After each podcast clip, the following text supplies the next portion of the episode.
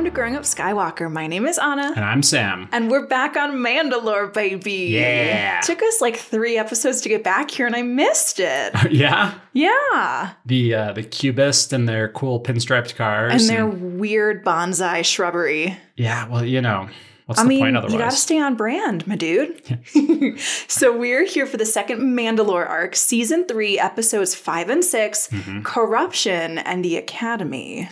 I knew going in that these were going to be good episodes for you because it's the Satine and Padme show and the Satine and Ahsoka show. Yes. Ugh. We, I mean, we passed the Bechdel test within 30 seconds of the first episode, which was phenomenal. Yeah, that is nice. So the Bechdel test, for those uninitiated, is when they uh, two female characters talk about something that isn't a man. Yes. So most of the Avengers movies do not pass. I mean, most of everything doesn't pass. Exactly. Yeah. So we start back on Mandalore. Satine may have succeeded in establishing neutrality for Mandalore, but now they are struggling. It's very hard for them to get aid from other systems. They are in kind of a pandemic era grocery store shortage. There's like no supplies anywhere. There's mm-hmm. food rationing. So she invited her friend Padme to come and visit and show her quote unquote the new Mandalore Yeah.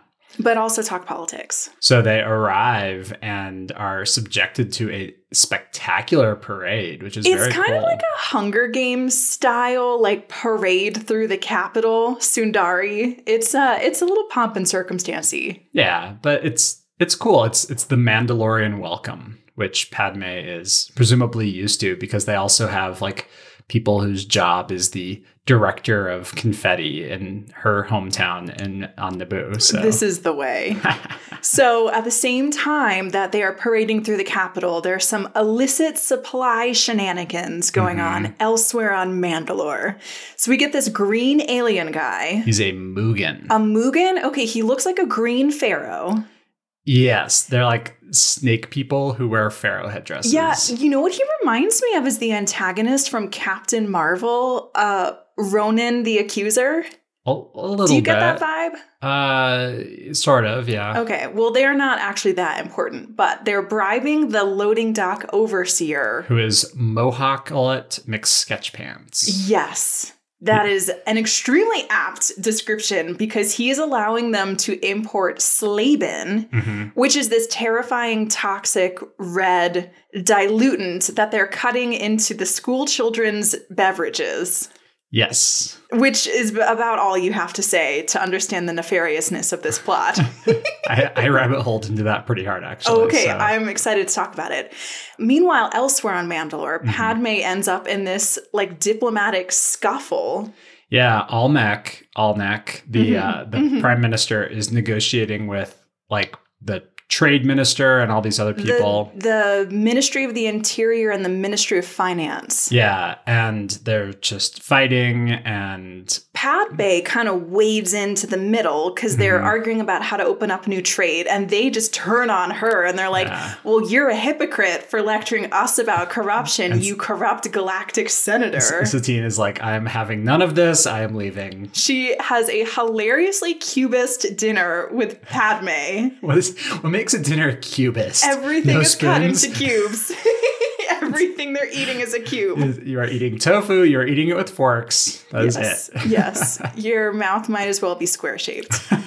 So Satine arranges a hospital visit. They mm-hmm. wake up the next day, they go to the hospital just in time to see hundreds of Mandalorian children poisoned by the Slaben. Yeah, so they track it down pretty easily that it's the tea. Yeah, what Satine says is that this seems to be evidence of a deeper kind of corruption, and she mm-hmm. turns out to be absolutely right. Yeah. So they immediately pick up on the Slaben lacing. They visit a school, and as soon as they figure out what's going on, the superintendent bolts. well, the superintendent of the dock, not the superintendent of the schools. oh, okay. That Yeah. makes me feel a lot better. Yeah, they called him they called him superintendent and I compared faces. And unfortunately everyone on Mandalore has very similar face. faces, but um Yeah, it was the superintendent of the dock. So they catch him, and he's like, "I'm just a middleman. I'm just trying to, you know, make a profit here." I'm just a man making my way in the world. Yeah, Actually, that makes me feel a lot better. So he tells them everything. He Mhm. was getting a cut for the tea. He got it from this middleman named Sadiq, Mhm. who has a sleazy Cockney accent. Yeah, it's like the Australian Cockney, the like uh Southeast Asian uh colonizer smoke filled room six gins in Yes, look and vibe. that is the vibe. yeah. But Satine must have a very compelling glare because he also tells them everything. And she has armed guards as well. Well, that too. So they use his information to head to the import dock. They Mhm. intercept a shipment from Ronan. Well, the the, the Moogans. but the captain of the guard, when they tell him that they've seen the smuggling happen, he doesn't believe them. yeah. And Satine has to bully him into taking them down to the docks with guards. Mhm. So they find this guarded storage unit slash distillery. There are guards in the front. They're like, we were told not to let anybody in. And he's like, I'm your boss. This is my boss. Like, you need to let us in. He's like, "Do you know who this is?" Yeah. And the guy's like, "Uh," and then just tries to deck Sadine. Satine. At which point, a fight ensues. There is a fight. Padme goes in, guns blazing. Well, the captain of the guard gets shot in his Beskar shoulder blade, but the um, yeah, Padme's like, oh no, a gun and a gunfight. I'll just kill everyone. yeah, so they lift this shipping container in front of her. She uses it as a shield. Mhm. There's some extremely cool Mandalorian staff twirling. Yes, but like. Uh, is just sitting there, and she's like, "Ah, yes, this reminds me of this the Battle of Geonosis when we had like similar odds and a similar thing." And the Mandalorian guards are like, "Wait, you're a Geonosis? You're a senator?" And she's like, "Ha ha ha." Padme's like, wow, this is a lot easier than that time in the Clone Wars movie when I broke myself out of Ziro the Hutt's jail.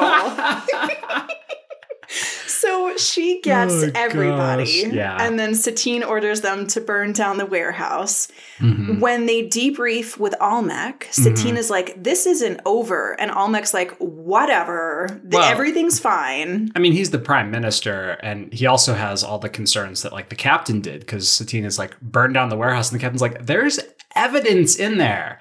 Like I have to follow. I am a cop. I have to follow like a chain of evidence, and Satine's like, "Burn, Burn it all. Yeah, So the scheme infiltrated so many levels of Mandalorian society that Satine can't even trust the committee that Almec says that he's gonna set up Mhm. to investigate. So as Padme is leaving, Satine suggests that a Jedi should go undercover and learn more and expose everything, which is exactly what happens in the second episode of this arc, The Academy. So we lead in, and Anakin, Rex, and Ahsoka are landing on Sundari. It's an Ahsoka episode. Yes, because Ahsoka is being sent on her own, and she's like, "Isn't this a little beneath me?" And Anakin's like, "Listen here, you little snips. We- this is your job, and you know you, you might find something that you don't understand, and also like the Jedi Council asked you to do it, and that's like part of being a Jedi." So Ahsoka gets to be a TA the whole episode. And well, so and Anakin and Rex are like, yeah, we have to actually go back to the battle. So later taters, and so it's all Ahsoka. She's introduced to, um, I believe it's uh, Fred, Velma, the rest of the Scooby Gang Yes, here. it's This the is Scooby Gang. this is a school Scooby-Doo story. episode, yeah. yeah, it's a school story meets Scooby Doo. so uh, it's Korkie, Amis, Lagos, and another one. There's four little. The blonde one.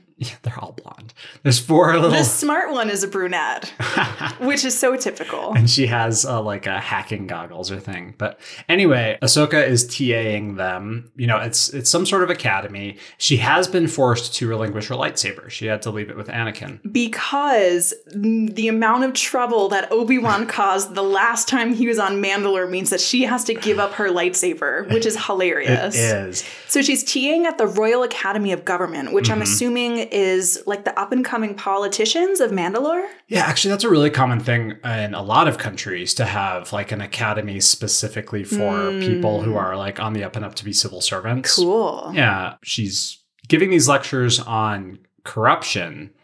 And Korkie, or maybe it's the dumb one, is like, Isn't it treason to not trust your leaders? And she's like, Well, no, she's actually not doing a great job teaching. But well, maybe, maybe not, because the little cadet babies basically take everything that she said to Mhm. heart. So clearly the lesson stuck, Maybe. for better or for worse. So- meanwhile, back at their barracks, their dorm rooms, they're like, "We're hungry. Let's go to the government warehouse where all the food is being stored and get some snacks." Okay, so what's happening is that Ahsoka says it's the duty of every citizen Yeah. to challenge their leader so that corruption can't take root. They're sitting there hungry and they're Mhm. like, wait a second, we keep getting shipments of food and then we keep not getting the food. So, you know what we should do is take a field trip down to this secret government shipping center and see what's what. Importantly, these are like 15 and 16 year old kids. They've they don't they their emotions are lust and hunger. That's it. and their So- sneak level is negative 10. but they sneak in and they see some Mandalorian guards talking with the a government official. Yeah, and so there's the back and forth. They can only see the government official in their spooky uh, "I'm doing illegal crap" robe. Mhm. And the cowardly one decides to take a runner and drops something, so they get His chased out of issued there. iPad, Yeah, like right on their heads. So they're getting chased out of there. He barely makes it alive. And they get back. They are panicking. So they're like, what do we do? Korkie, you're well connected. So let's talk to Satine, who's your aunt. He's like, it's time to bring in the big guns. I'm calling my auntie. Yeah. So they go to Satine, and Satine's like, why are you being a vigilante detective? You are dumb. Listen, like, go back to school and let, like, you know, the professionals handle this. so they have to go to Almec, It- yeah, which because- turns out to have many repercussions. Because Almec's like, meet me at midnight in like the place where you'll easily be captured. they're like, yeah, sounds legit. yeah. Sounds legit. So they they talk to uh, Ahsoka and uh, they're like, oh yeah, you know, last night we were just infiltrating the government warehouse for food, and Ahsoka's like, hold on a minute, like who She's gave like, you permission? Oh, you did what I said? Oh, you committed a crime? Oh. So the Scooby Gang goes to the meeting point where they're going to meet the PM, and they are immediately captured by the Secret Service. However, Ahsoka shows up and kicks every single servant Secret Service agent in the head. Whoops, but with no lightsaber. Yeah, IDs the hologram, and yep, it is Prime Minister Almec in Mhm. a super secret racketeering meeting. and then Korkie shows off his uh, politics, where he's like, "They know I talked to Satine." So they go to Satine's house. It has been thrashed. The guards are dead. Ahsoka's like, don't worry, Mama Ahsoka is here. So she cooks up this scheme. She gets them thrown into jail and Yeah. then force tricks the guard to take her to Satine, who is also in custody. Satine is in a mega tower in And- the prison. It's a trap. because the guard was not actually uh, force mind tricked. Yeah, the Mandalorian guards have all been trained to resist Mhm. Jedi mind trickery. So there's like stun turrets, and Almec is sitting there. He's monologuing. He brings everyone together, and tells them the whole evil plan. and Ahsoka's like, "All right, well, you know that moment you were waiting for. It's right now." As she proceeds to, while wearing handcuffs, beat everyone senseless. The kids p- dogpile with they their flop handcuffs. on the guards like dead fish. They managed to take out like one guard. Ahsoka very awesomely takes out the rest of the guards. It is incredible. And then she kicks Almec's legs out from underneath him and snaps Satine's shock collar on his Mhm. neck like a dog. And so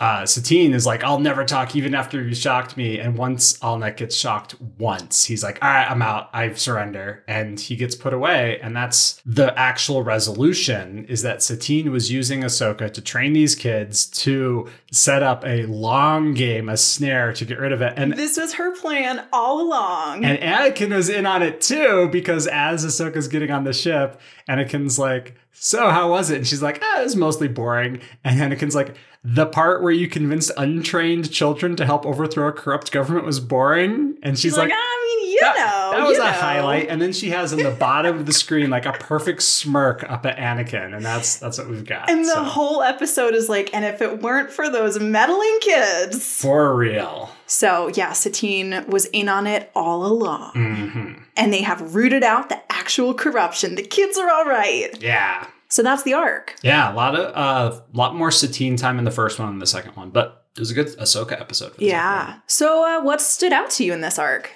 So I started going in to similar food um, dilution and food contamination scandals. Oh. And so the biggest one that actually occurred like six months before this episode aired, so it was definitely part of it, was the melamine scandal. What's that? So it started actually in the United States with pet food. And a whole bunch of dogs and cats started getting sick from this pet food. And what happened was that one of the processed proteins that they got from China had been contaminated with melamine. And the reason that you put melamine in is that when you throw the food under whatever tests you use, it makes it look like the protein content is higher than it actually is. So you can get away Oh. with selling subgrade wheat protein and saying it has a higher protein content. Oh content. no. Mhm. And so this melamine is not like particularly dangerous unless you have it in very high uh, doses. Uh huh. Sounds familiar. Yeah, and then like six months later, there was a huge scandal across China where a bunch of pe- a bunch of kids got sick because their milk was contaminated with melamine Oh, to make the protein content of the milk higher. Oh my god. And it's a pretty common thing across a bunch of you know more recent food scandals is just cutting something with something else to make it seem stronger.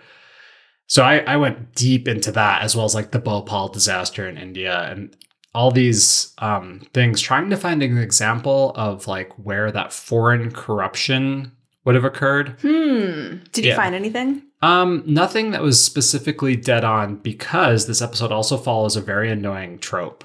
There's one of them. There's a very funny um, Puffin Forest D and D video about this, about how like the black market is not like a thing Hmm. like ever. Even even for example, in the modern era where it's the most codified it is, it's like Silk Road, which is the dark web, and you you know you can You can get anything on there. well, you can get all sorts of stuff UPS to you, but um, the difficulty is that it's not like something that people run, and it's not like a place where there's like storefronts. Well, it's very decentralized. yeah, that's And kind of the point. I think the the point of this arc was to have an extremely centralized government-run racketeering black market yeah, to symbolize that corruption starts at the top and then it spread its fingers all the way through Mandalorian society. Yeah, although you know it does kind of start at the bottom as well because like what happens is like one person will be like, "Hey, I noticed you were taking bribes," and that person will be like, "Yes, and I will pay you to not notice that I'm taking bribes." Yeah, And so, something interesting that I noticed about this arc is that it's about corruption, Mhm. right? But it's also about how everyday people are willing to become complicit in something just because it benefits them. Like all it takes is a bribe. yeah, And then all of a sudden, regular citizens are becoming tools of something much larger and, and much more insidious than they might have bargained for. And then all of a sudden, your whole society is the puzzle pieces that make up your evil plan. yeah, and one of the most interesting characters of that was uh, Sadiq.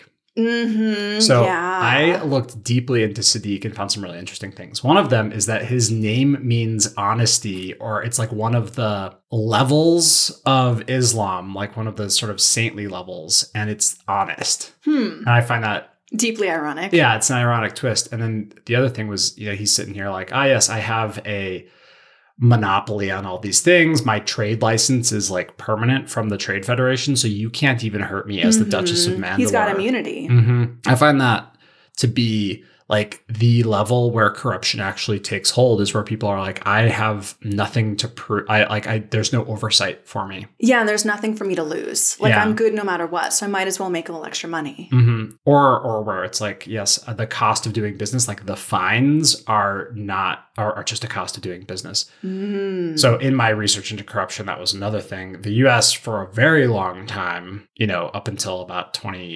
2017, had a very strong stance of like, if you are a U.S. company and you have like a line item for foreign bribes, that is very, very much not allowed. Hmm. And for example, uh, Germany, they only instituted that in like 1999. So there's a lot of things where corruption is like a really universal thing. It's very difficult to root out, even in a autocratic monarchy. I Like know. I know. Apparently is.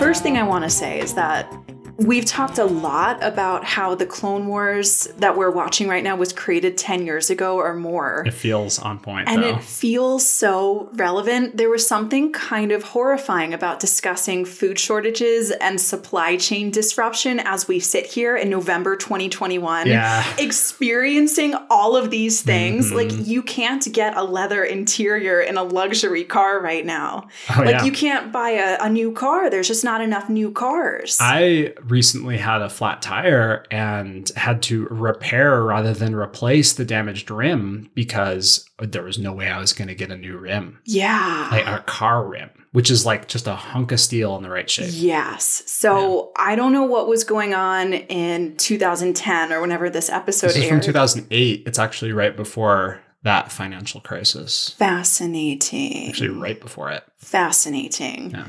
Well, history rhymes, right? Mhm, So yeah. we are experiencing a lot of these things. The other thing that was extremely frustrating for me to watch was to see Satine get stonewalled at every turn in the 1st Mhm. episode. And I think that has a lot of modern day ramifications and resonances as well. Yeah, yeah, because that's part of the separation of powers of when you are a head of state talking to the head of government, which is to say, in most most governments that would be um, like the king or queen talking to the prime minister. But in a, our U.S. government, for example, that's like the president talking to the Senate Majority Leader or to you know the uh, House Majority Leader and being like, "Hey, I would like to put some you know weight on this proposal moving forward, like this anti-corruption bill." And they're like, yes, well, you know, we have like our own things to do. Yeah, but it was also the frustration of corruption being such an insidious and nebulous phenomenon that like Yeah. Satine has all the power in the world on the Mm-hmm. planet to be able to tackle this and she can't because it is so deep rooted and it twists its tendrils all through her entire society that she's in charge Mhm. of and what is one person supposed to do about all of that And honestly, I have in my notes here that I agree with like everything Satine did and said in this episode because, or both of these, because like burning down the warehouse is an actual cost.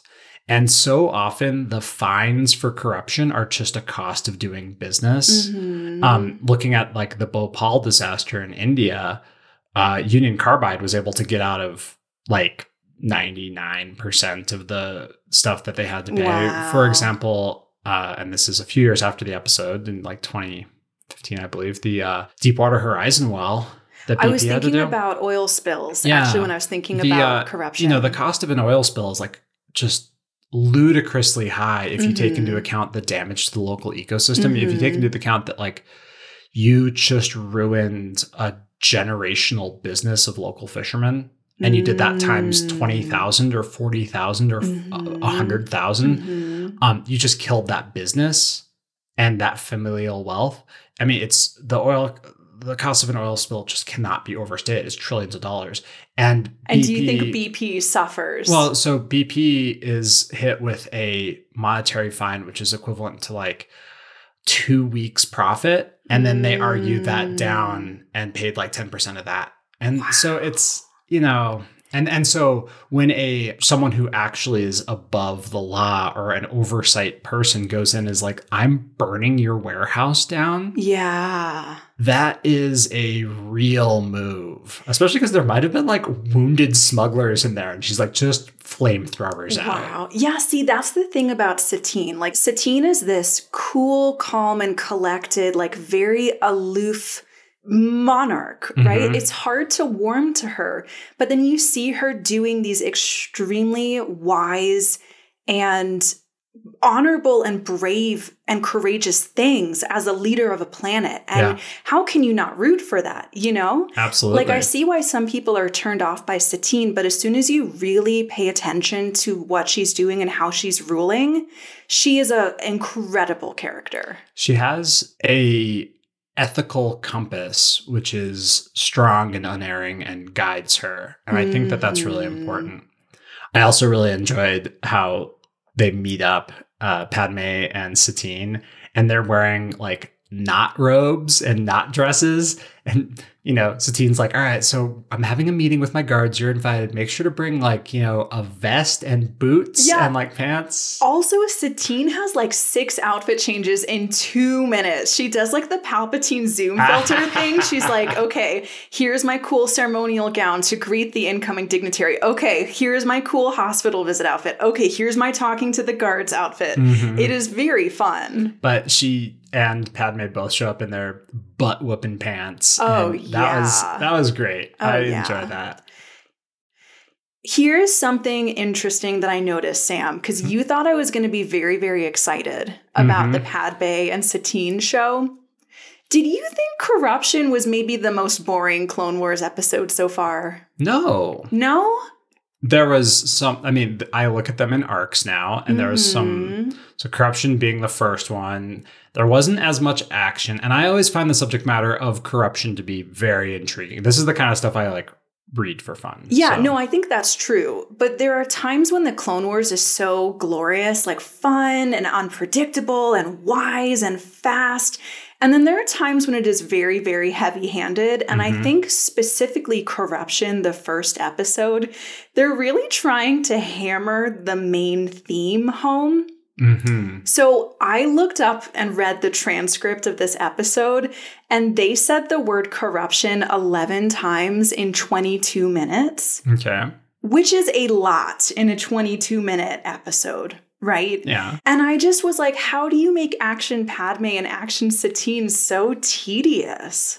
So that actually points to something in our meta narrative of the podcast, which is that we have recently finished up by and large with season two. Uh huh. And this is the early part of season three. Uh huh. The early parts of the season are going to be a little less action packed as we build up the theme of the Mm. season because each season has sort of a theme going along with it. What do you think the theme of season two was? Hmm. It's a good question. It's much more noticeable in the later seasons. Okay, okay. Yeah. Maybe we'll come back to that. Yeah, let's let's come back to that. The thing is that action Padme is amazing, right? Mhm. But they have to set up this premise where Satine is kind of unwittingly barging into corruption at every turn while being a pacifist.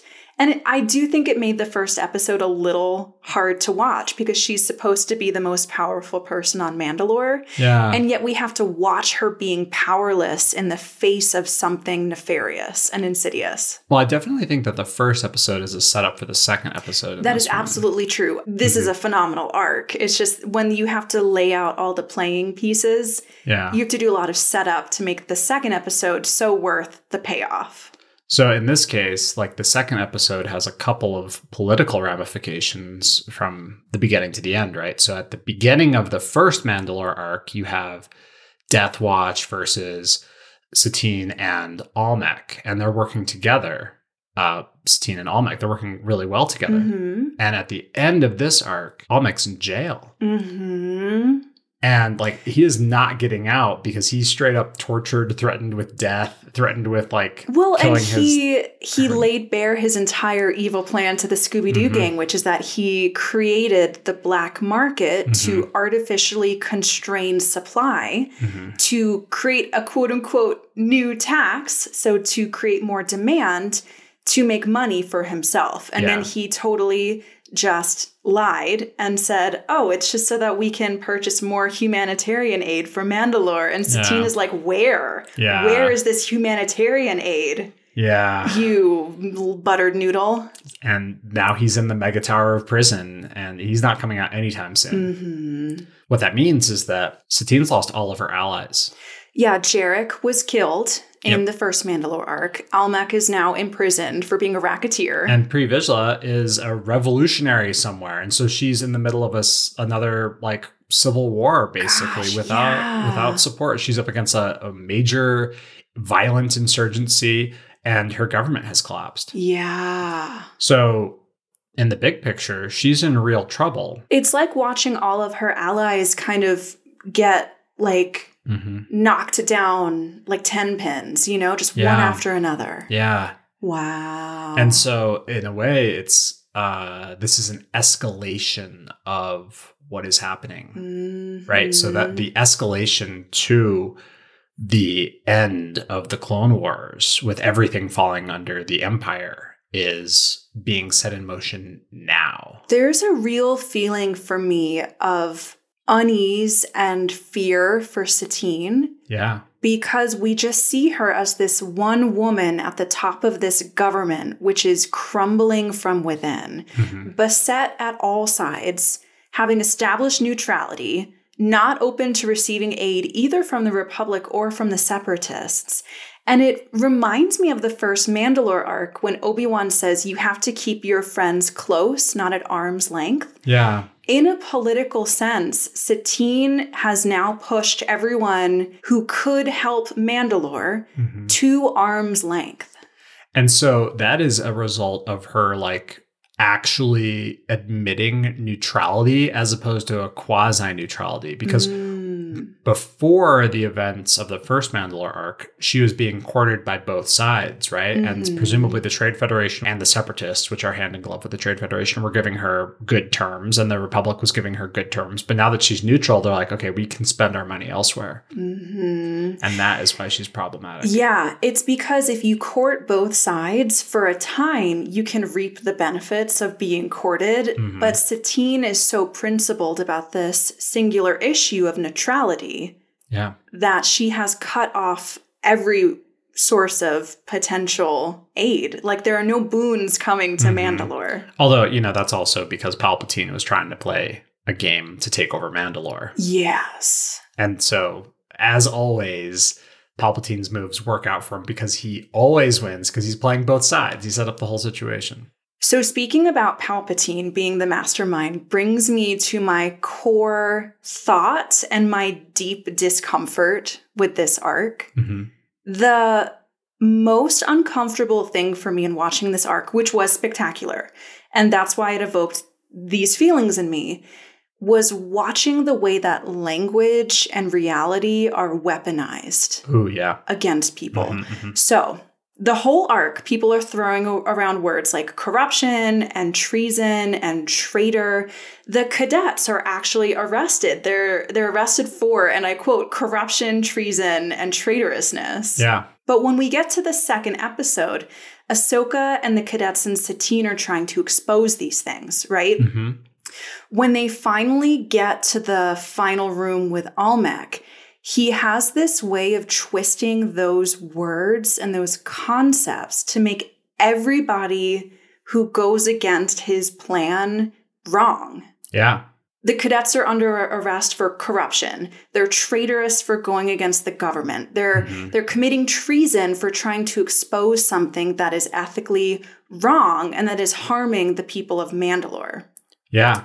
So you know what that is? That's gaslighting. It is. And so, in the context of when this episode came out in 2008, we're at the end of the second, second Bush administration, right? Mm, mhm. And so that was the hallmark of the second of the second Bush administration was that if you're not with us, you're against us. If you are un-American, you are a traitor. yes. And if you say, "Hey, wait a minute, like maybe we shouldn't do these things," boom, traitor. Yeah. Okay. So let's zoom out for a second and talk about gaslighting. Mm-hmm. Gaslighting is a kind of manipulation of facts, and it makes people doubt their reality. Yeah, because humans have a very nebulous view of reality. Yes, absolutely. So it can happen to people in abusive relationships. Yeah. As you mentioned, it can also happen in a political sense and on a national scale. Oh yeah, and the budget for it's pretty small. You just have to get certain talking heads Oh, on TV, and then all of a sudden, well, it's not free. It's it's much amplified by having a propaganda budget. Yeah. So both of those things are happening here, right? There's gaslighting happening on a personal scale and there's gaslighting happening on a national and political scale. Mhm. Almec is twisting the meaning of the words corrupt and traitor to make it seem like anybody who goes against him is wrong. Yeah. But Satine and the cadets are truly trying to do something that is for the benefit of Mandalore. Yeah. Here's what's interesting. When Satine and Padme are having their like cubist tofu dinner with their square root vegetables, we learn that Padme is sensing the same kind of gaslighting happening from the chancellor. Yeah. She talks about how she's really frustrated with these mixed reports that she's receiving about the war hmm from the chancellor, but she also wants to stay loyal to the republic. Yeah. Like she wants to continue her work.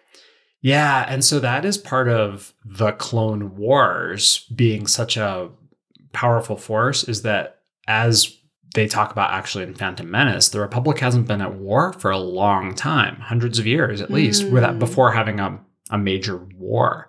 And that means that a war is an existential event, or at least it can be. In the US government, you know, we haven't really been at war since the 40s, but because everything's been a police action, you know, because a war is an existential event. It has been used by Palpatine to say, hey, we have a war. There's a war on that grants me all sorts of emergency powers. Mhm, And Padme was the one who installed Palpatine. So she has a sunk cost. mhm. in the whole thing as well. And she is signed up for this. And even if she is like, hey, uh, I renounce Palpatine, she she's famous for being a good diplomat. She's famous for being well spoken. She's Yeah. quite well respected. She has already given all those things to Palpatine and can't take them back. Yeah, she set this rolling juggernaut into motion, and now she Yeah. would just be one person trying to stop it. Yeah. But she knows that something's making her doubt her actual perceptions and her Mhm. actual understanding of reality. And it's Palpatine. Yeah. It's a galaxy wide gaslighting. Or it's Anakin. I mean, he he gaslights her a fair bit. Oh, yeah, Padme gets a lot of gaslighting. Yeah. Women, women, and people in vulnerable situations, Sam, get a lot of gaslighting. Yeah. in this world. So it was very illuminating for me. It taught me a lot about the shape and nature of the Clone Wars. Mhm. It just also, for personal reasons, it was very difficult to watch. And I think that's why this arc was very powerful for me. Hmm. Yeah, it it was tough in that sense because having a background in looking at corruption, just as an amateur, there's such difficulty in rooting it out. I often joke that like the DEA should trade its toys to like the IRS and the so that the IRS is able to like helicopter in and you know burst through Kick windows down the no- door. yeah, no knock warrants show up with tanks and be like, you didn't pay a half trillion dollars in taxes. Come with us, you know, yeah. for for some or you know, come with us for 300 consecutive life sentences or something out of the out of the craziness like that like the DEA does because the way corruption works is it does benefit the already rich and the already Mhm, powerful. And we see mhm. that so much in the sense that the people who were hurt in this episode were children. Yes. The children were poisoned. The Mhm. children were starving. And you know, it's it's funny. I, I wanted to talk about uh, Fruitopia and Snapple, but Because of the tea that is poisoned by the Slaben. because when I was a wee lad going to a elementary school in my hometown, which no longer exists, it was bulldozed because it was ancient. They had a Fruitopia machine, and that was the jam. oh my gosh. But then I'm thinking of it. I'm like, man, those things were a buck a piece I back in remember the early '90s. When I would see Snapple commercials growing up, I was like, oh, it's rich people that have Snapple at their house, Mhm. you know? And so, like, that was my allowance money. And I, I just think, man, how corrupt is it that a school has a vending machine inside of it? Because all you're doing is feeding, like, kids sugar water and they don't know better. The hallmarks of that for me are very much all of the 90s sugary snack commercials that we all got fed, literally fed a diet of sugary snack commercials. Yeah.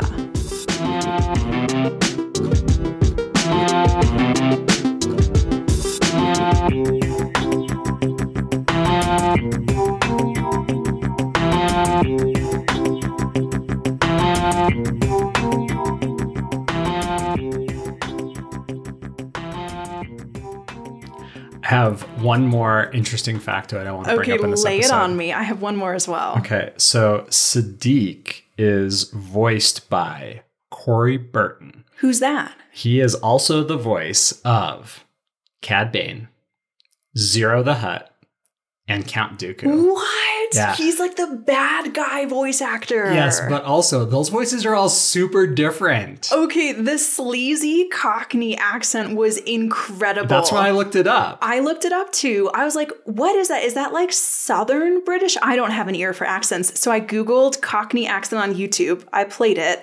I came back to the Clone Wars episode, played it. It was perfect. Wow. It was a perfect Cockney accent and it was incredible. Yeah, he has got a real bad guy vibe, but that just A plus voice work there. is- So good. The sound effects for this episode were incredible.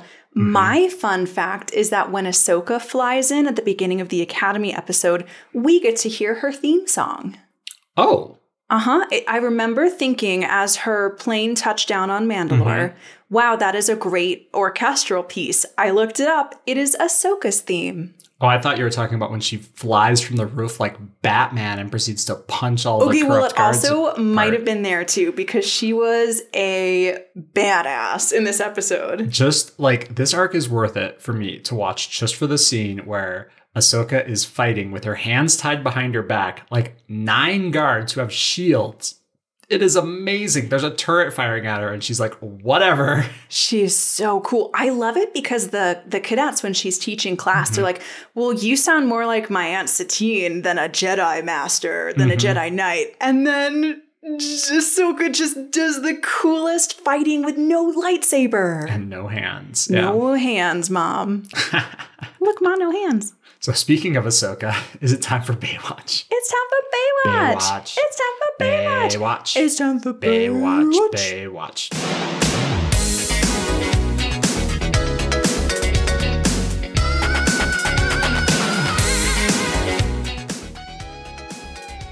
Who's your bay? Ahsoka.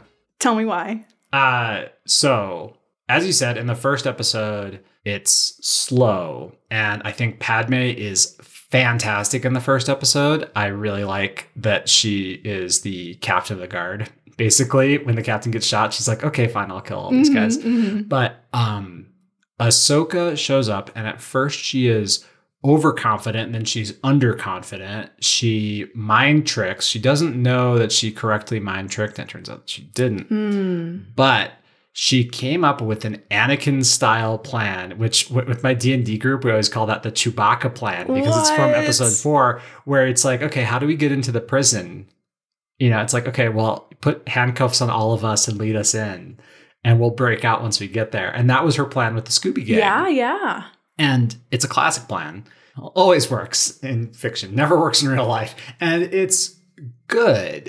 It is a great plan. And she executed it. And then she Anakined her way into like, you'll know when the action starts that it's time to start the action. She was ready for the double cross the whole time. And then at the end, when she's like, ah, yes, I have been a pawn this whole time, she's like, it's cool. I was doing the right thing. Like, if you use me as a pawn to further your goals of doing the right thing, I'm 100% fine with that, which is like a real position of equanimity for a Padawan to be in. Of like, I do what I am told because my judgment of what is right and what is wrong is not fully developed yet. Hmm. But I trust, I have faith that the people who put me in these situations have a sense of right and wrong, will put me only use me for good. You know what that reminded me of was something that Obi-Wan would think and feel. Mm-hmm. I think if Obi-Wan was thrust into a position where he became a pawn, he would have that same reaction of mm-hmm. like, okay, I still trust myself to get out of this and to make the right outcome happen. So my little headcanon is that Ahsoka and Obi-Wan have been getting to hang out a little more in the last couple weeks and like do some, you know, Master Padawan tea time. And, you know, I think Ahsoka is learning from the elder Jedi around her. And I think she picked up this particular trait or reaction mm-hmm. from Kenobi. I also think Ahsoka learned a lot from the Lightsaber Lost episode because when she mm-hmm. doesn't have her lightsaber, she very much understands move slow to go fast to get to where she needs to go. She could have buffaloed her way into, you know, she could have shown up with a team of guards and a beat stick and clobbered her way into the prison to get to Satine, Anakin style. But instead, she's like, I will wait. I will wait. I will wait. I will wait. I'll pretend to be completely hapless this entire time. Mhm. The the plan she has is very flexible, and man, I just love a good plan. I love it. I love it when a plan Sam loves a good heist. I love a good heist. Oh my and I love that Ahsoka's plan worked out. I thought she was also very cute and very great as a TA. Like the second day she's teaching, the cadets come in and they're Oh so gosh. tired from like, What's up, guys?" infiltrating a warehouse. She's like, hey guys, what's the vibe in here? Y'all seem like you are not present in this moment. And like, you know, we were up late, She's like. Oh, you listened to everything I, I told you? oh, you committed felonies? Okay, we can deal with this. yeah. And then they're like, no, it's fine. We're going to talk to the prime minister afterwards. And she's like, Mm. Tell you what, let's come up with just like a backup plan just in case that doesn't work. Yeah, she's great. Yeah, she is so good.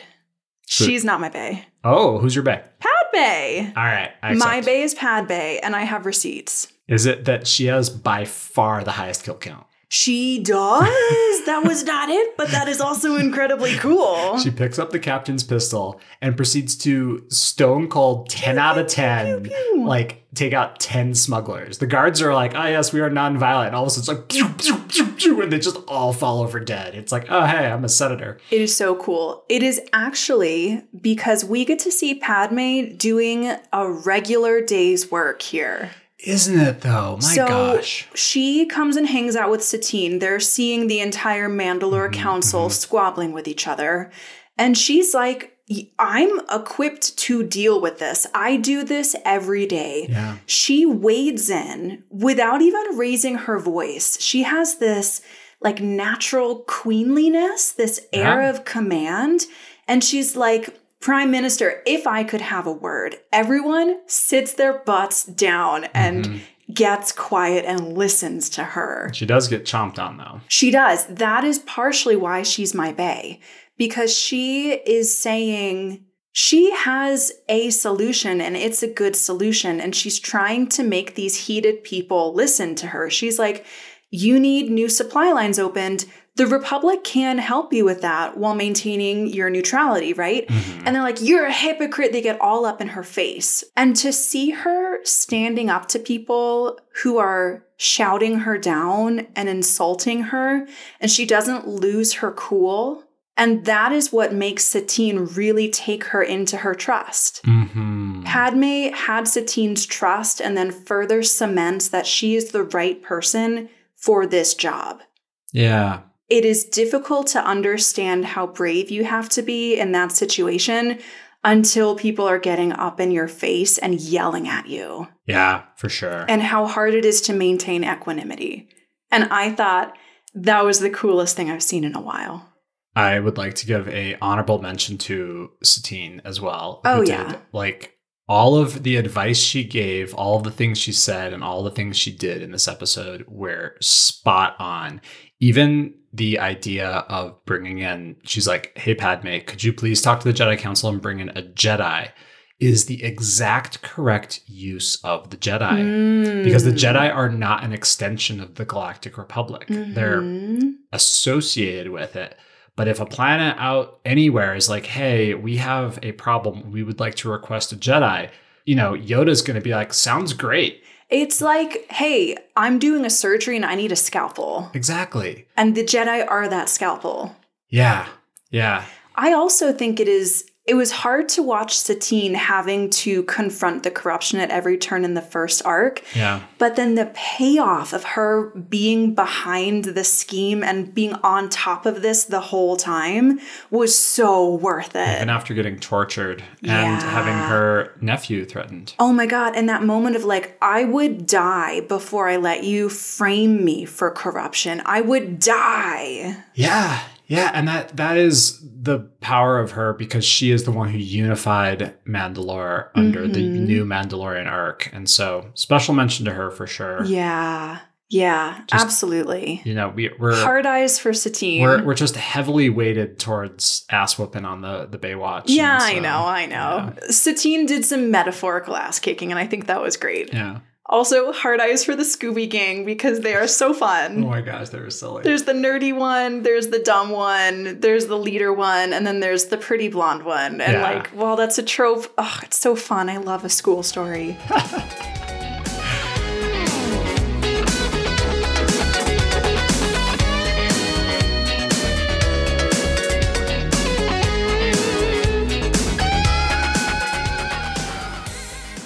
All right, well, that about wraps us up. Next week, we're doing season three, episode seven, and then season three, episode four. So that's out of order Assassin and Sphere of Influence. Ooh. Yeah. I've never seen this before. No, this is all new. Yeah. And this is some cool season three stuff. We're, we're in for some excitement. So Ooh, I'm, I'm excited. excited. All right, as always, you can follow us on social media at Growing Up Skywalker. We are Mhm. on Facebook, Instagram, and Twitter, and not TikTok. Sorry, I'm working on it. that's, that's on you. You can also, if you want more Skywalker, become one of our patrons and look up Growing Up Skywalker on Patreon. And we release bonus content every week. Thank you to all of our patrons. And Send this episode to the person who is just a pillar of ethical fortitude in your life as a way of saying, You're the best. We like you a lot. and also send it to the smuggler in your life. And don't tell them who's who. Oh my goodness. All right, we'll see you next Tuesday. Bye-bye. Bye.